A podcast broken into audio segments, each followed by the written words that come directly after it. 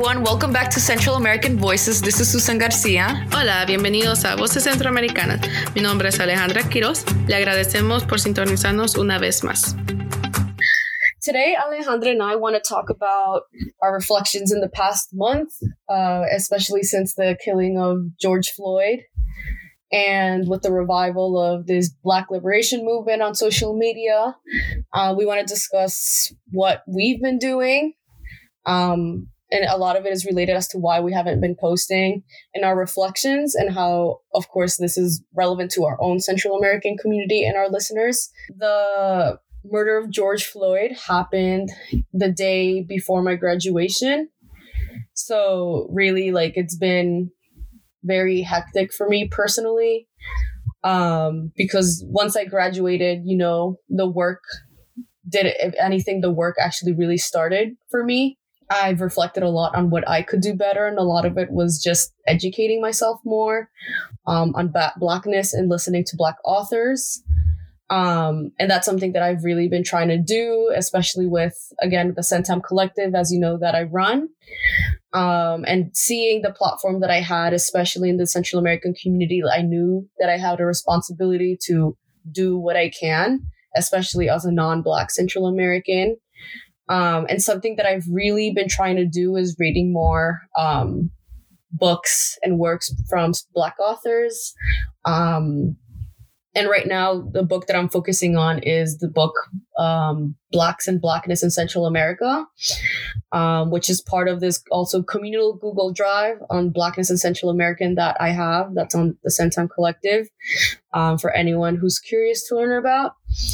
Um, it's been overwhelming. However, the past um, months with social media, like Alejandra and I have talked about how, you know, we sometimes do need to take breaks because there is a lot of consumption of information. Um, mm-hmm. And it's something that, again, Alejandra and I, before, you know, a month ago, this is something that we have been intentionally working towards and trying, you know, to advocate more and to center, but really, you know, seeing like there was an influx of information and um, stories that um you know it, it does become necessary at some point you know like okay i not everything has to be on social media. So again like sometimes when i do feel overwhelmed i'm like okay let me like take a step back. Let me like go read instead you know like that it's quieter it's calmer for me rather than all everything on social media again like the black lives matter movement like was relevant before a month ago and it's it's nice i guess to see like a lot of like work valid like work that a lot of black and indigenous people have been advocating you know like yes. being like more accepted into the mainstream a lot of like takes like again like i've been like personally i've been like before have been advocating for like prison abolition and like you know police abolition mm-hmm. and seeing that discourse being accepted by the mainstream again was validated and like i do acknowledge that like what i've learned before then came from black and mm-hmm. indigenous mm-hmm. people it didn't like i did not come up with this on my own um but again like these small victories again with like minnesota being defunded has been really mm-hmm. it, it's it's it's you know there is some light there um, mm-hmm. and something that I am trying to do personally, and again, also through my work through the Centam Collective, is like trying to like apply all of this thinking to Central America. Um, mm-hmm. Of course, as much as I can because I wasn't born and raised in Central America. Um, and of course, like there has been people, again, most, a lot of them black and indigenous people on the ground in Central America who has been doing this work. But I guess I'm just mm-hmm. trying to educate myself more about it and hopefully also elevating that for other Central Americans as well. Um, mm-hmm. So yeah, it's been it's been quite a month with a lot of learning. yeah. Um, yeah, that's all I can really say. Yeah, I think um, we talked probably a week after the death of George Floyd with Susie and how everything felt like heavy, how everything felt like oh my god like even though it was even though before we understood and we knew that black lives matters it was like more like present and it was like with i feel like it came with a lot of responsibility and how um Susie and I decided to not only stop posting, but um, episode, but to stop technically everything that we were planning to do because it was out of respect.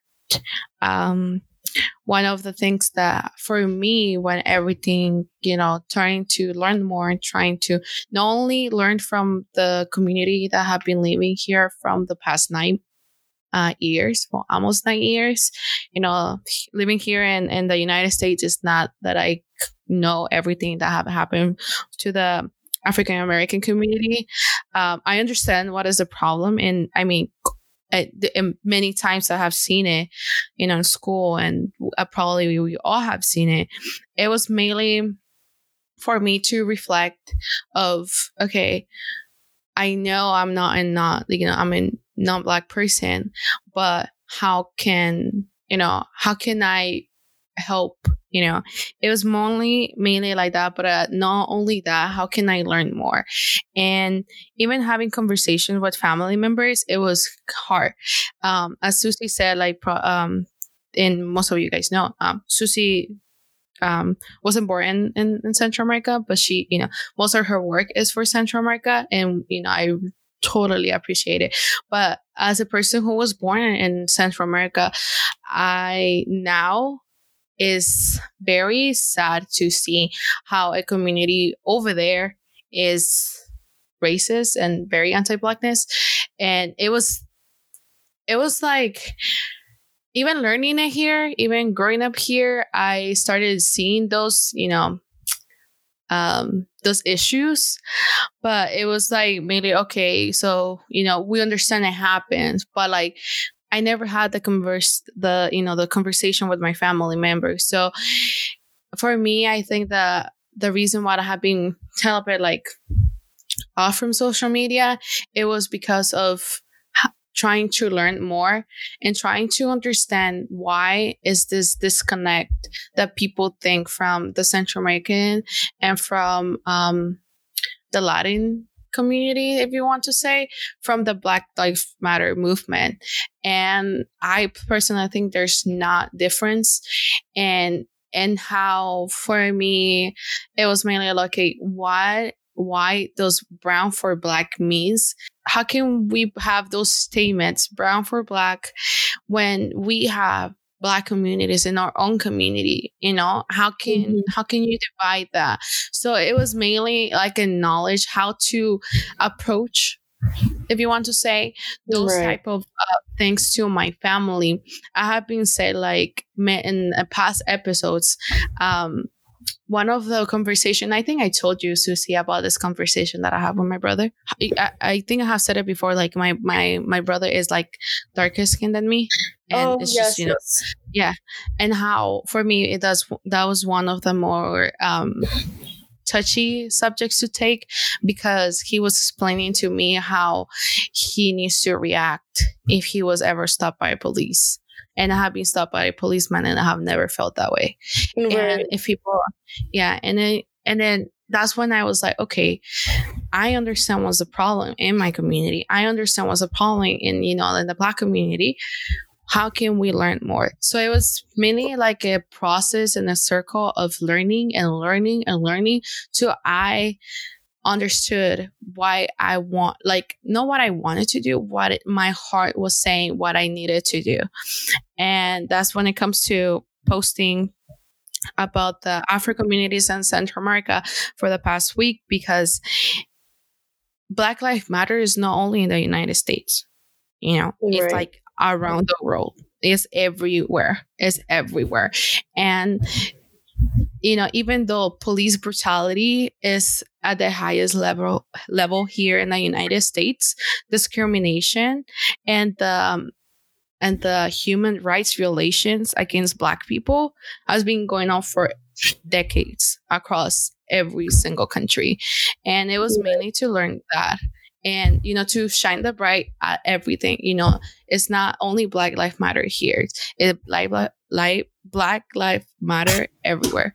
So that's what i have been doing and it has been a, definitely a roller coaster of learning of checking myself of even checking the things that I personally heard when I was little, uh, how you know it was it was che- it's, it was like a not only a self check, but it was like a complete learning. And right. now I can you know now I can be more open and talk about it because I will never talk or in every and never put in statement without even knowing without even learning because it's not from you know my responsibility to put my words on top of someone else you know yeah. struggle. For sure. And i like i do want to acknowledge that learning is a privilege you know like for us Yes. we have to learn about this um rather than living it. You know like we are learning all of this from the work of the people who like have been traumatized by this themselves which is really unfortunate. Um so i just do want to take a moment to acknowledge that.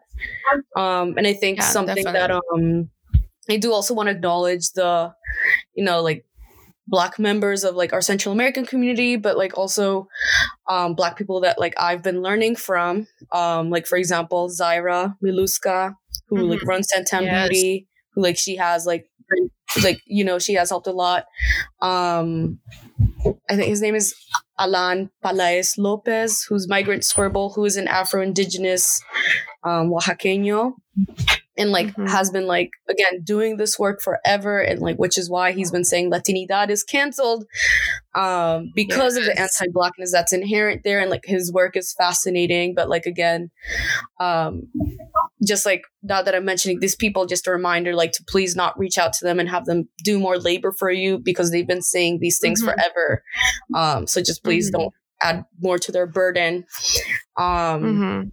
Carlos Lara, um, Mhm. who's an Afro Salvadoran, also like talks about this a lot. He's born and raised in Mhm. El Salvador, so he like talks about it in the Salvadoran context, um, rather Mhm. than just in the U.S. one. But again, also Alan like does talk about it in like the Mexican context. Um, yeah So I also like want to think like appreciate their work, um, because again, like they don't need to be doing this. Definitely Um, not yeah, and then just one thing that I do want to like expand on a little bit more that you talked about, Alejandra, was like, um, you know, like as people were reacting to all of this, you know, there was a lot of, you know, like brown, like brown lives for like for Black Lives Matter, um, whatever, and like there was like this poster circulating at first, like that, like I don't know who came up with it, but you know, Central Americans for Black Lives Matter, like just like Mhm. Just like want to clarify that like this is problematic for people who for non-black Exactly. Central Americans, but for non-black people of color who like may be listening now, like it's really problematic because um like you're insinuating that there are no black Central Americans, and like that Mhm. itself is like anti-black. Um, exactly yeah, when you say Central Americans for Black Lives Matter, like you're just completely you're continuing a pattern where like governments literally deny the fact that there's any black people in their Mhm. country or that they don't deserve special rights or special protections. Um same like Mhm. again like with family members in our community, like the constant erasure of black people within our community is an act of anti-blackness itself. So um if you have done it, like just reevaluate that please. Like there and again, like this, which is why like I thought it was really important to make this communal Google Drive of, you know, like Mhm. blackness in Central America has been something that like it has been very influential in our culture, in our development. Um, a lot of like, you know, our revolutions, not like for example, Black Lives Matter, like that revolution benefits everyone, but no one wants to give it the credit it deserves. We're in Pride Month right now. Today today is like what the most important day for Pride Month. It was today or yesterday. Mhm. Um I think it was just so I think yesterday was, you know, it's like the most important day of Pride Month. Um, which itself, like looking at the Stonewall riots, right? Like that was like Marsha P. Johnson. She was black. Like that came through black people, the efforts of black people. A lot of the revolutions that happened in Central America are led by black and indigenous people. When we look, I actually just read this um article by his name is Jorge Cuellar. Cuellar. I'm not sure how to pronounce his last name.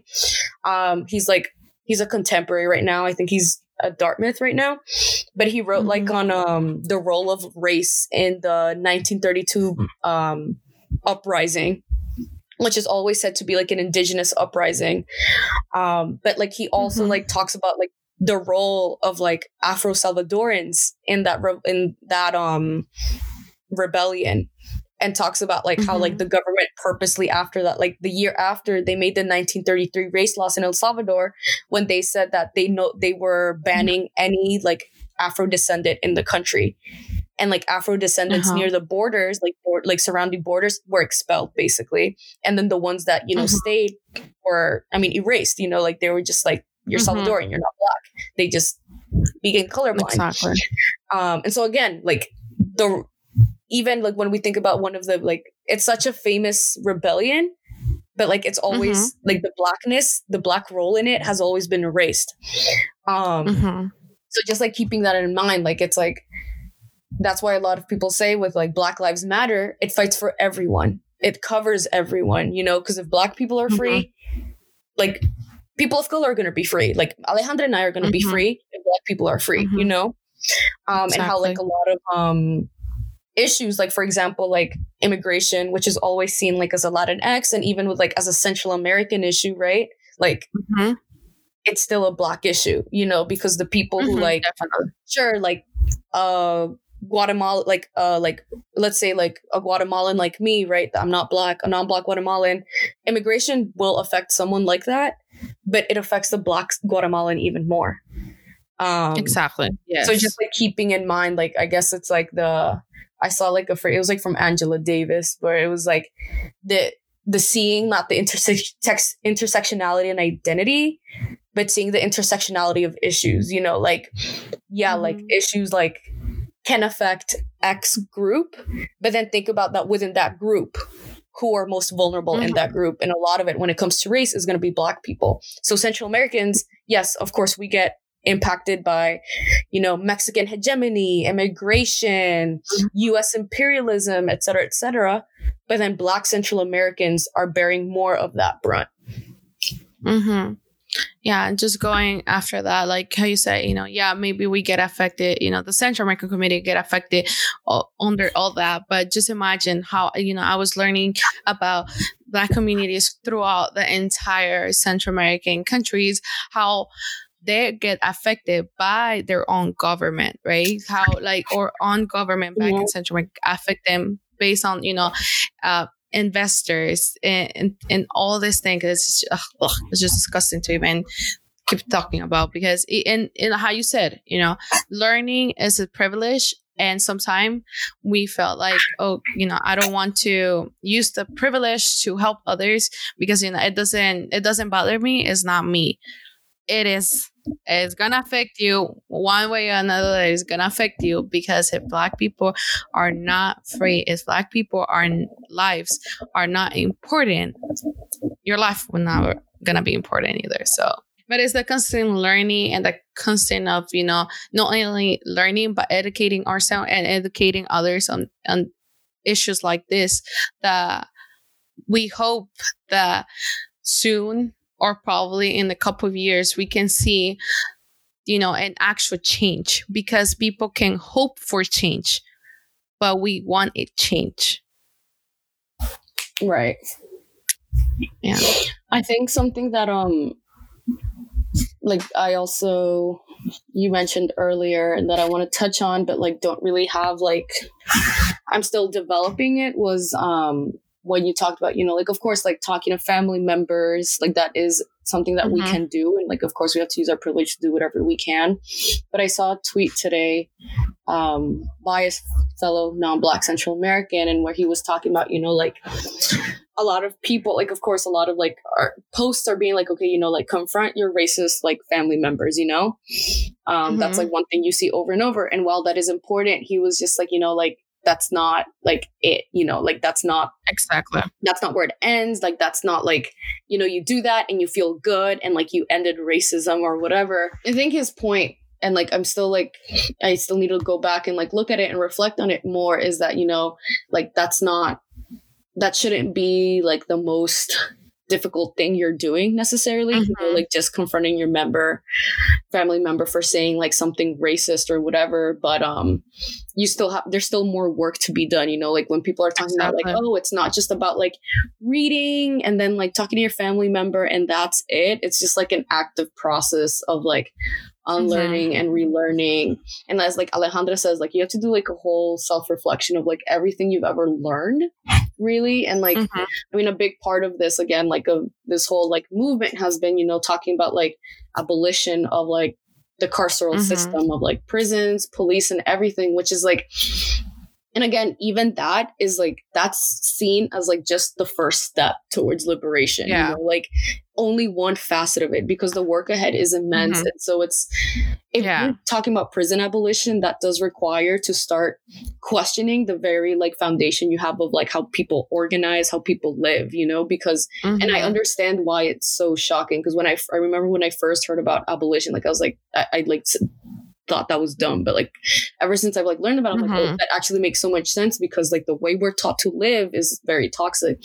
Um, but it's just there it's very challenging it requires so much work like a lot of reflection but there's Exactly. also a lot of active work in terms of you know like in the workplace you know like i've seen tweets being like oh sure when something racist was happening to me at work like you text me like a month like maybe a few hours later or maybe even years later being like oh that was like i'm sorry people were racist to you but like why didn't you speak up while it was happening you know Mhm. like Exactly. um like why don't you like you have to be a lot more active like you have to no matter how uncomfortable it is and again like i'm not saying that like Yeah. i'm the role model for it there's definitely been times where i could have done way better um but Mhm. it's like the work cut out ahead of us is it's hard. Exactly.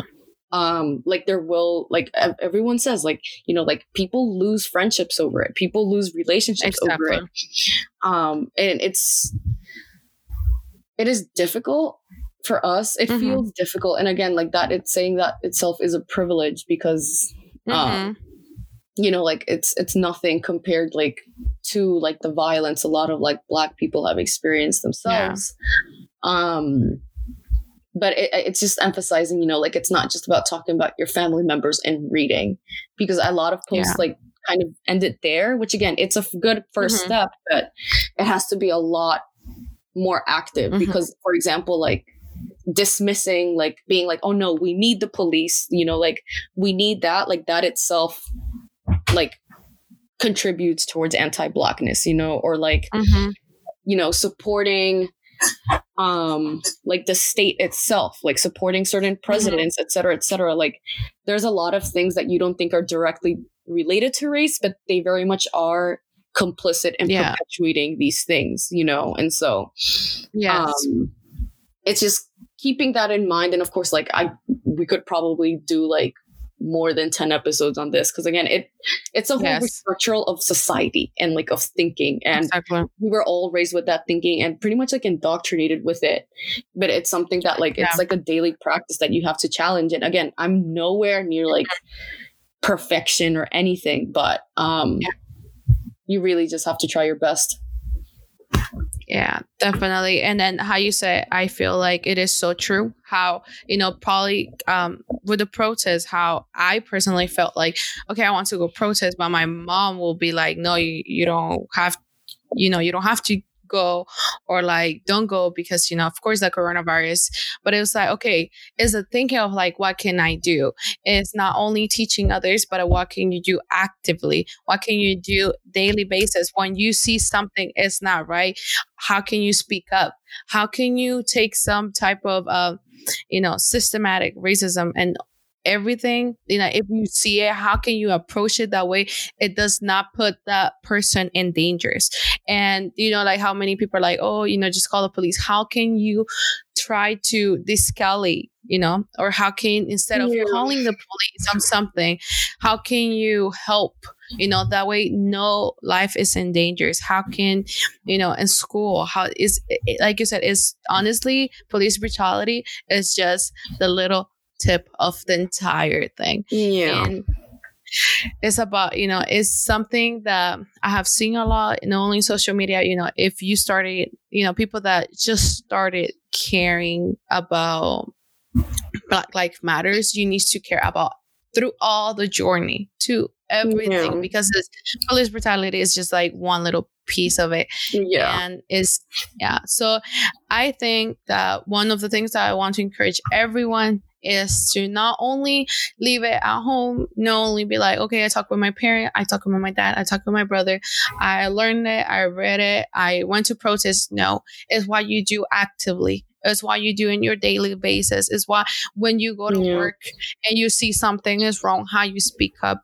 It's how when you see someone posting or someone saying something, be the most polite way. You know, don't be too pushy, but it's the same thing of learning others. As long as we continue to teach others how something that are normal today is not actually normal, how is that problematic, and how you know every time you go outside every time you go to the grocery store every every time you see it is is is there and and you cannot just look away and be like oh is their life you know because personally as a person that have worked in the in the um, c- customer service i have seen it so many times and probably i haven't speak up as much as i want to i know i have done it Yeah. some sometimes but i i know i personally need to do it often and that is the change that is only if we continue to do it constantly. No, because it was a week. No, because I posted a little black thing on my Instagram. No, because it was that. No, it's a constantly. You have to do it every single day. Yes. And I do just want to add a note. Um, like this is not meant to be comprehensive at all. Um, and again, I want to acknowledge that like Alejandra and I are speaking from a place of privilege as non-black people, and acknowledge that everything we've learned has come from black and indigenous people. Um, and that I mean, the conversation is a lot more complex than what we're covering, and of course, like this is more directed towards non-black Central Americans, non-black members of our community. Um, but um, we're trying our best and that's really like what we're also asking from you as a non-black person. Like you really it's it requires a lot of work and it's not easy but it's something it's our responsibility Don't forget to check out our website at centralamericanvoices.com where you can subscribe to our mailing list. Also follow us on Instagram at Centam Voices Podcast and on Twitter at Centam Voices Pod for more updates. And don't forget to come back next week to hear our newest episode.